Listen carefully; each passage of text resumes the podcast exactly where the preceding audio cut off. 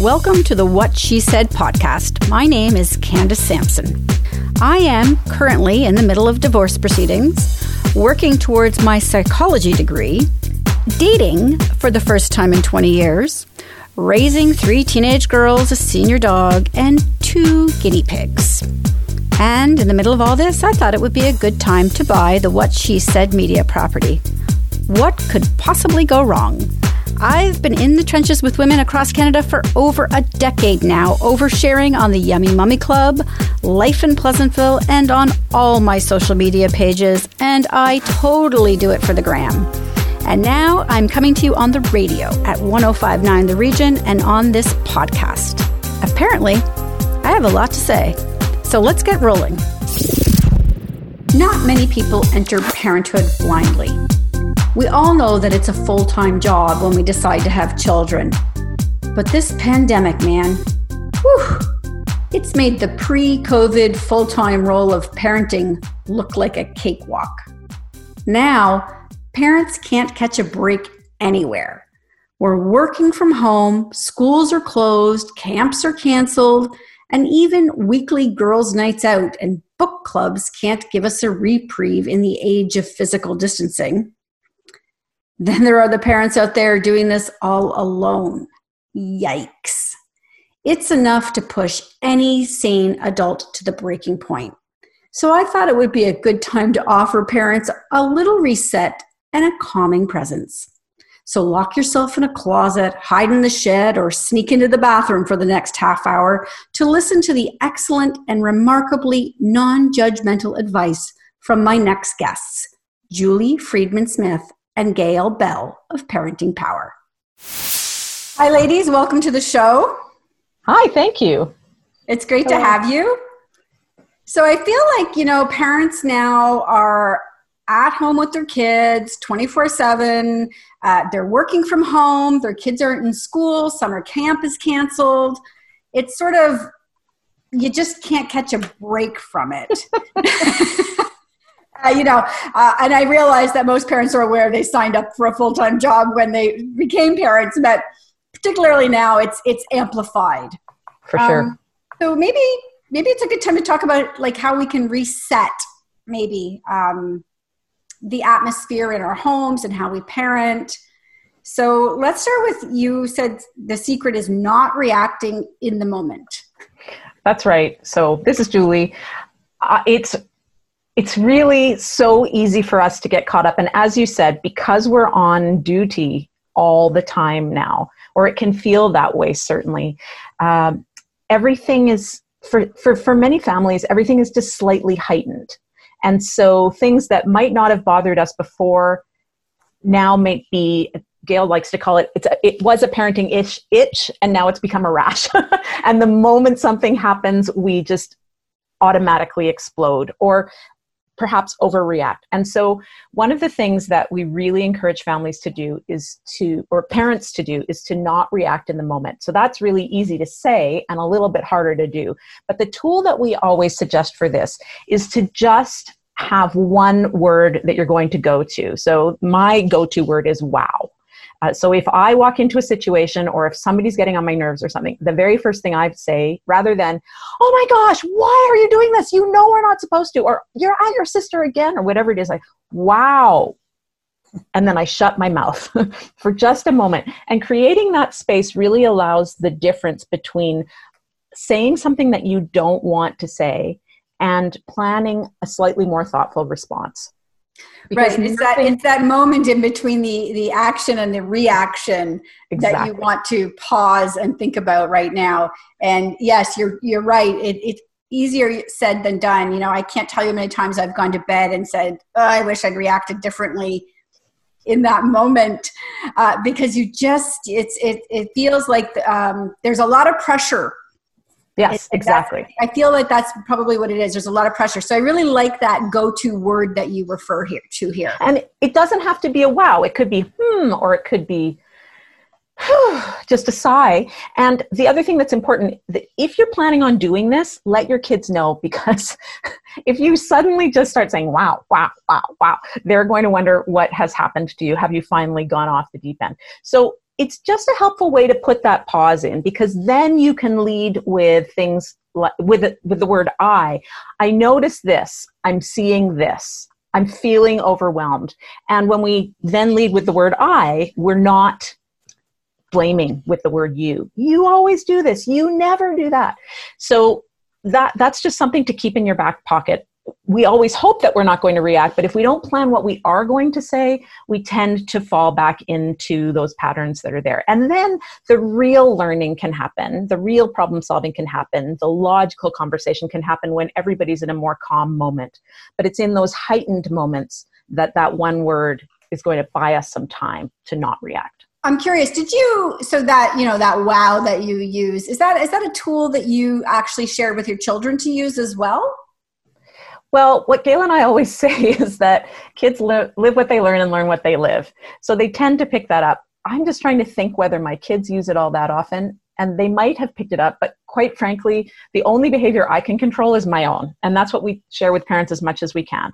Absolutely. So if we want things to go more smoothly in our family, the place to start is with us as parents. And that's really the very first place we can start. Okay. So, Gail, you talk about visual clarity. Right. Right. And so a lot of these um, reactions in the moment. What were you thinking? What were you doing? Uh, does come back to our responsibility as parents of not really communicating clear enough before our expectations and la- logical and natural consequences based on children's choices after we've really been clear um, as parents on what's going to happen. And yes, kids, we can talk and talk and talk and talk and talk, and we don't want to be talking all the time, especially in the moment, because most of the time they're not listening to us. So Julie and I coach around the question why won't my kids listen to me all the time? All right. So, yes, so communication is clear. Communication is key. It, uh, communication needs to be clear, and communication is the key in all relationships, whether it's a, a family relationship, a business relationship, any relationship. So, specifically with children, they need visuals. And honestly, right up, um, right up into the teen years, this helps. For the little ones, especially because time's very abstract. You can say tomorrow, and they're like, so you sure can't say in an hour or two. They, they have no idea. So that's not very fair to them. We're not being very clear to them. So, as a parent, if we take time to make sure that what we're communicating is in a visual for them, and specifically at this time, at, at these uh, you know extraordinary times that we're living through right now the most important thing that parents need to do um, to have some calmness in their home and some consistency in their home is to create that family schedule. And there may be a few family schedules. There may be the child's schedule. So each child may have a schedule.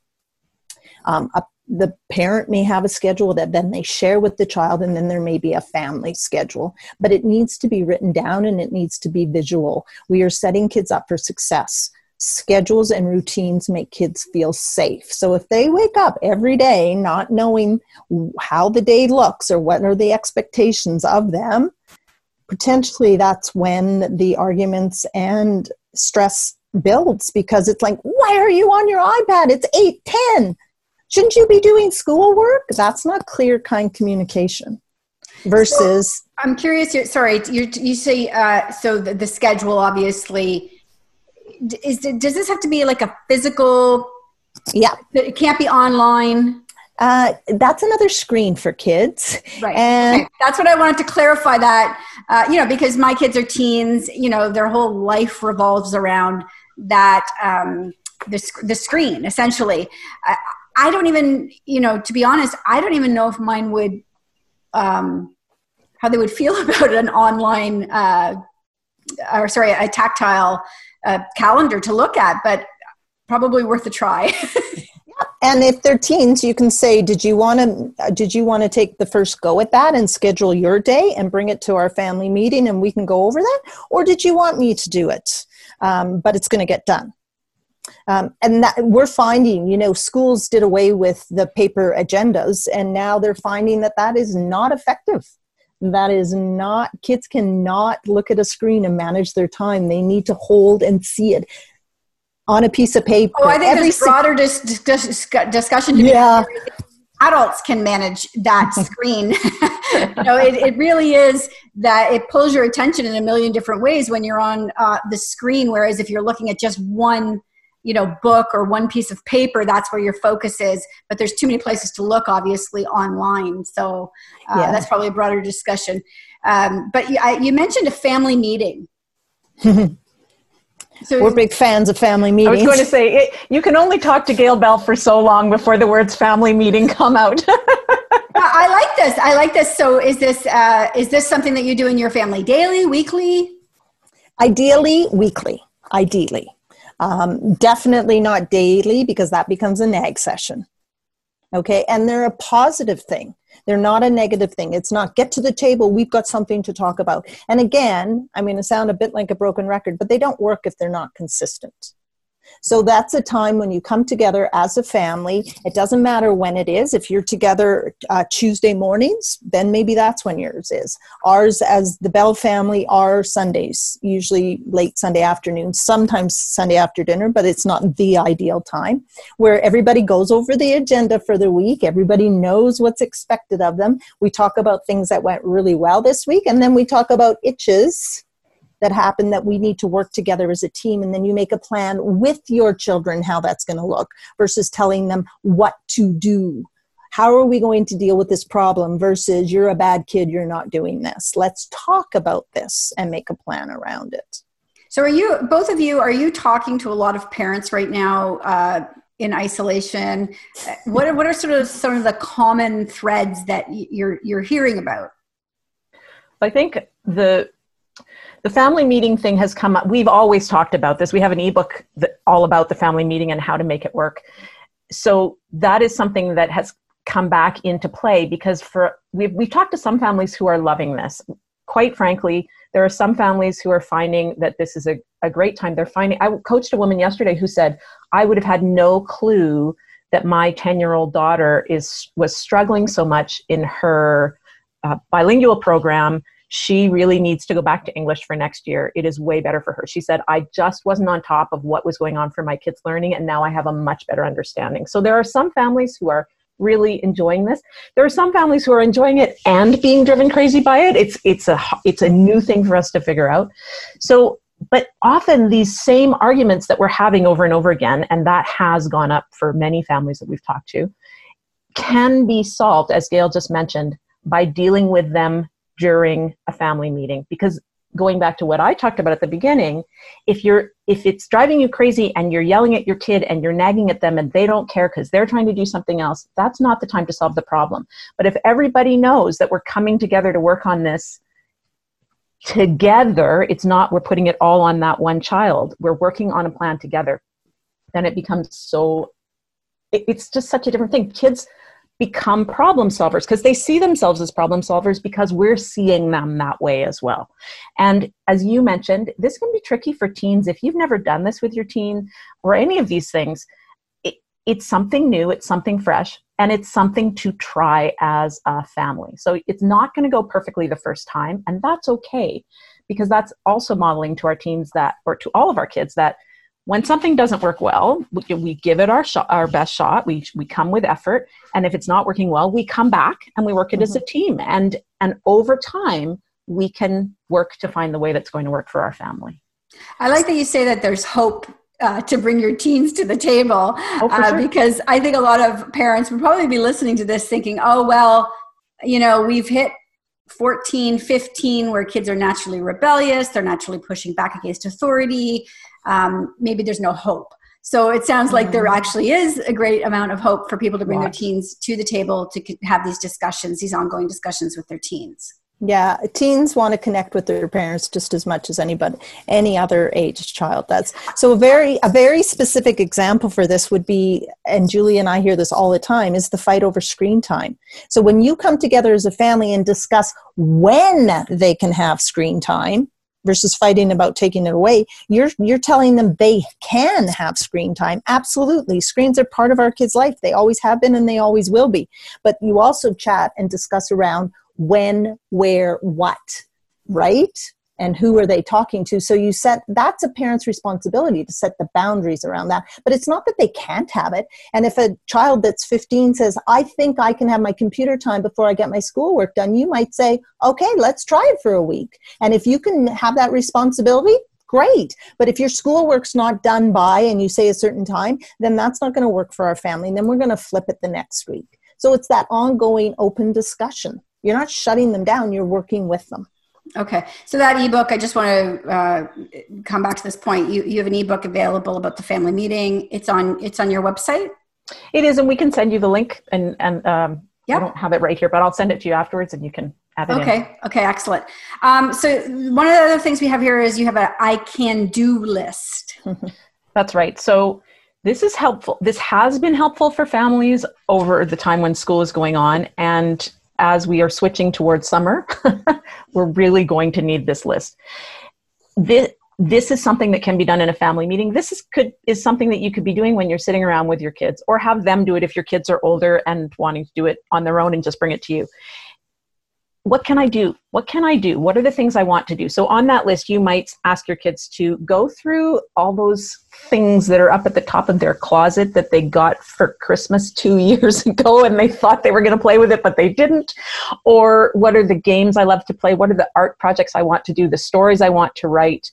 Um, the things I want to create. You know, maybe maybe your child is hoping to be a music producer or wants to play with sounds and, and spend some time doing that. Make a list of things that they can do because then when they come and say, I'm bored, you can say, That sounds pretty normal, check your list. Or when you're sitting at the family meeting, or even in the beginning of the day when you're it, especially for young kids, if you think about kids in preschool or daycare or the early grades, the, the beginning of their day is this morning we're going to do this. The second we're going to do this. Then we're going to do this. And lastly, we'll do this. So if you have younger kids, you might want to start the day by just reviewing what's happening on that schedule.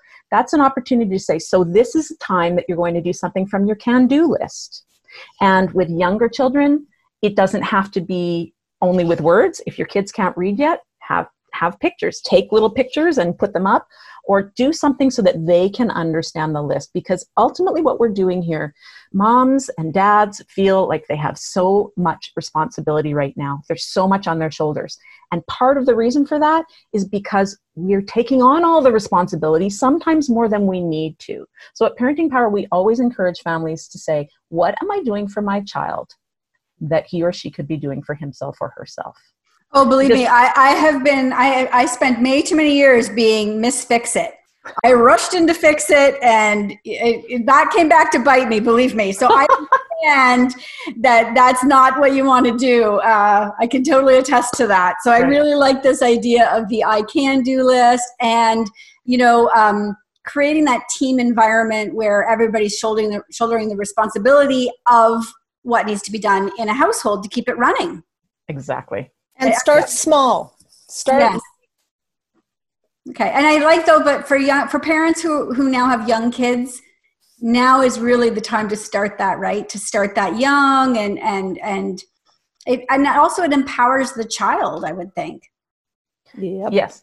And it's never too young it's never too it's never too late to start as you said earlier. If you haven't done this if you're thinking about this but this morning i washed a bowl for my 21 year old daughter why did I do that? well, I kind of did it to help out because she was things were going on. So there's nothing wrong with helping out our kids, but when we're constantly doing something for our child that they could be doing for themselves, what our actions are saying is you're not capable of doing this. And that beats them down. We want our kids to feel that they can contribute, they do have purpose, and that they are a contributing part of the family. So the more that we can give them ways to do that, the better it is for them and for all of us. So I think a big one right now is, uh, you know, my teens have become nocturnal. mm-hmm. uh, we hear that a lot right now. Yeah. Yeah, and and uh, you know, I'm mostly kind of not too upset about it. Um, you know, the, I'm sort of picking my battles. Uh, as long as they're getting the required amount of sleep, frankly, is is what I really like to be seeing. Um, but tell me how you are talking to parents about sleep and and quiet time. Sure, sleep is really important. The American Pediatric uh, Association put sleep in front of food for the development of the brain. So, on the one hand, you're right. There are sleep guidelines that parents can search on on the uh, pediatric website. Um, sleep before midnight is has a you know any coach will tell an athlete sleep before midnight is worth twice after midnight. It's just the way our brain works. So if you go to bed at two in the morning and you get up at 11, that's not the same nine hours for your brain development.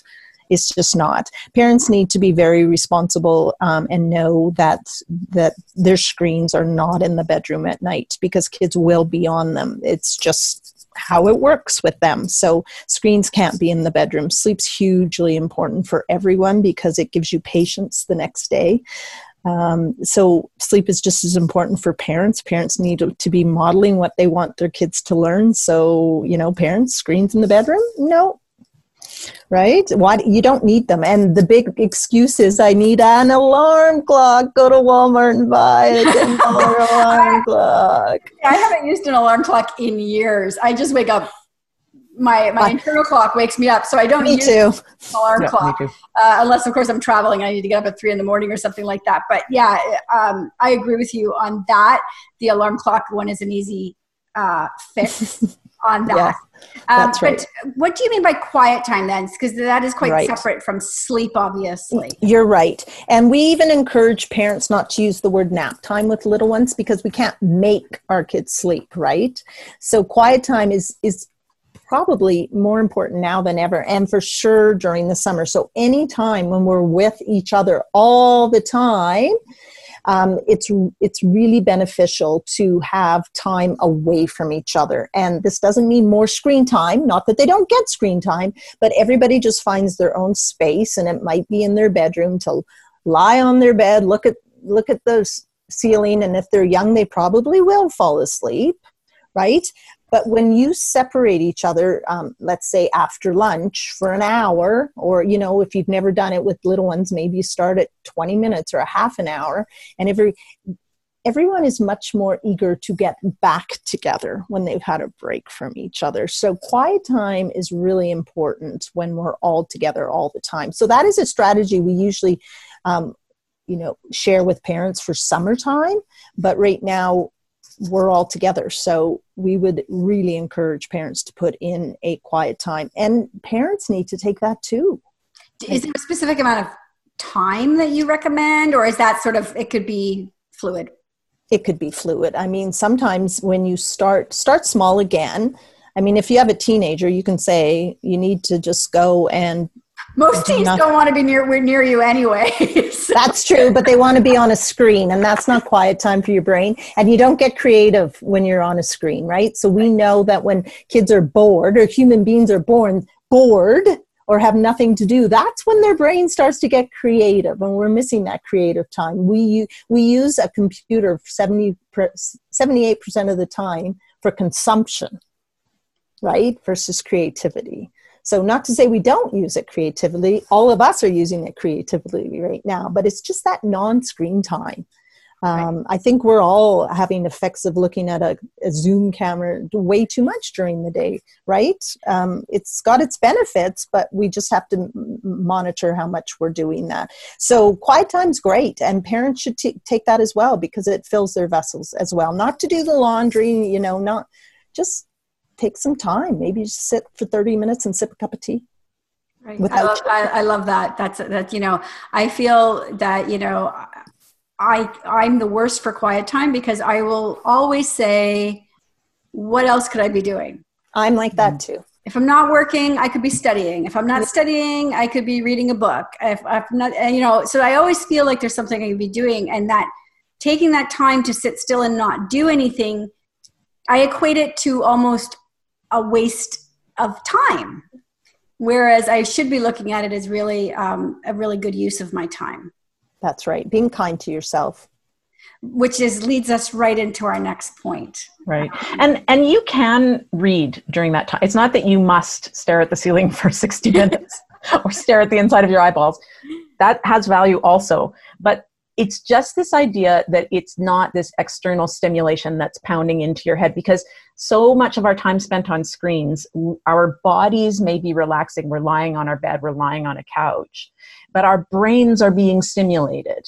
Um, so it, what this is is it's a different it's letting that high stimulation go. If you're reading a book, you're starting to picture the pictures on your own. You're imagining what's happening. You're thinking about the characters and you're expanding your brain in a very different way than if you're just watching a movie because the pictures are provided for you in the movie and the soundtrack is provided for you.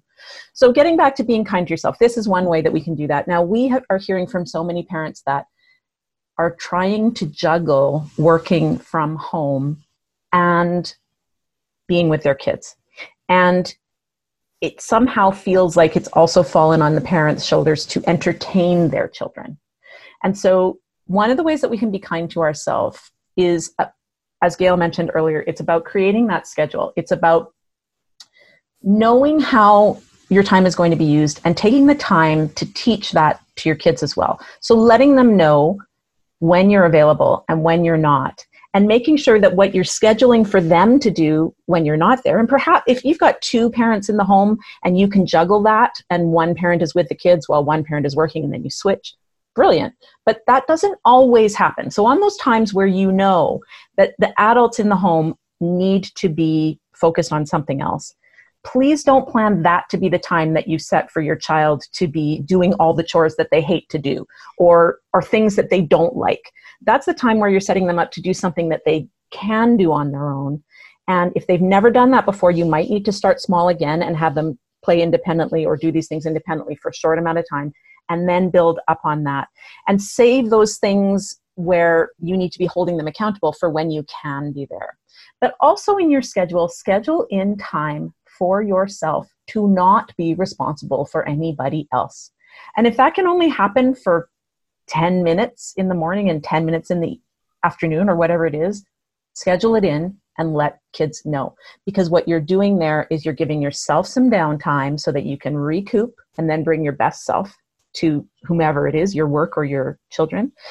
Um, but also, you're modeling for your kids that it's okay to ask for that time for yourself and and to look after oneself because kids live what they learn. And if they see p- parents working themselves to death and feeling frustrated and sighing oh poor me i never get anything the way i want it that's the language they're going to incorporate.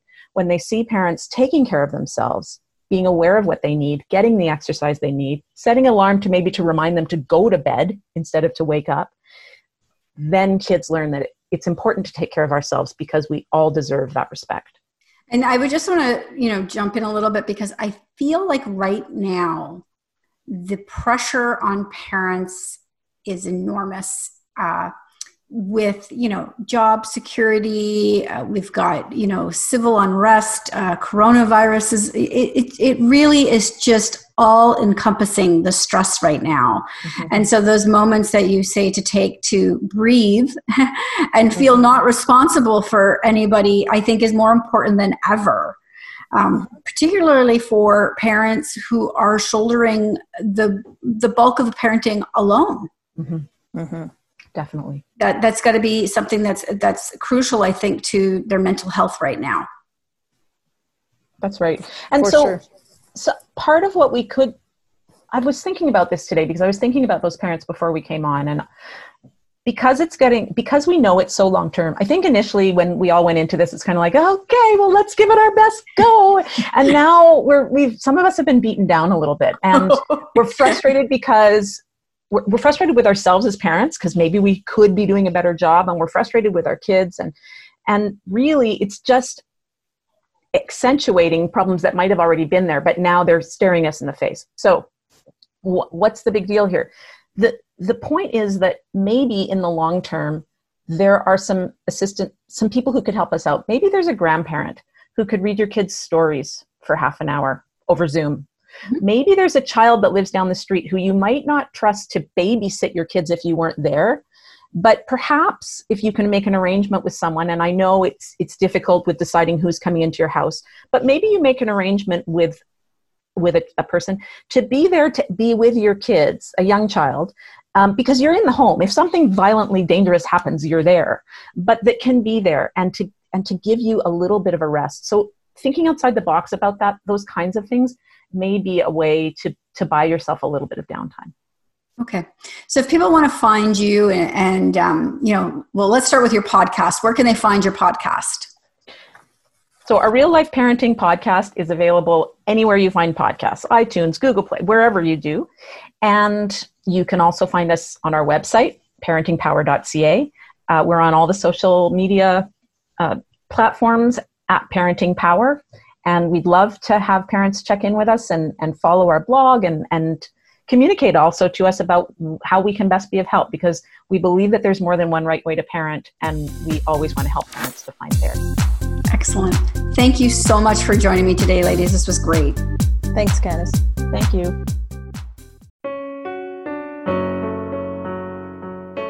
Hey, listeners, I'm Christy. And I'm Melissa, and this is Buried Motives, where we dig deep into the details of some of the most gruesome dirtbag murderers. She said she enjoyed hurting things that can't fight back. And that is a disturbing view into the mind of a murderer and such a dirtbag. Yeah, that's not even strong enough words. This is totally a recipe for disaster. And not to justify whatever is going to happen, but you can totally understand and see how this would be in the works. If you were only to look at what she did later on and not know any of that history, she would appear like off the wall crazy. Oh, 100%. Because we're not even close to getting to the end yet. But you can just see this pattern and all this kind of stuff developing in her, which is what we're here for. We're digging deep. Join us each Thursday as we unearth the dirt bags that live among us and the motives buried there. Hope you join us as we exhume the truth.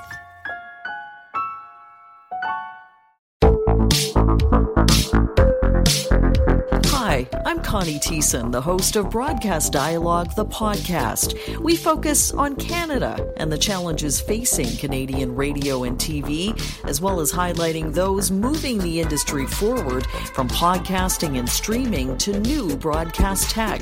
Check us out at broadcastdialogue.com or your favorite podcast app. Another Sound Off Media Company podcast.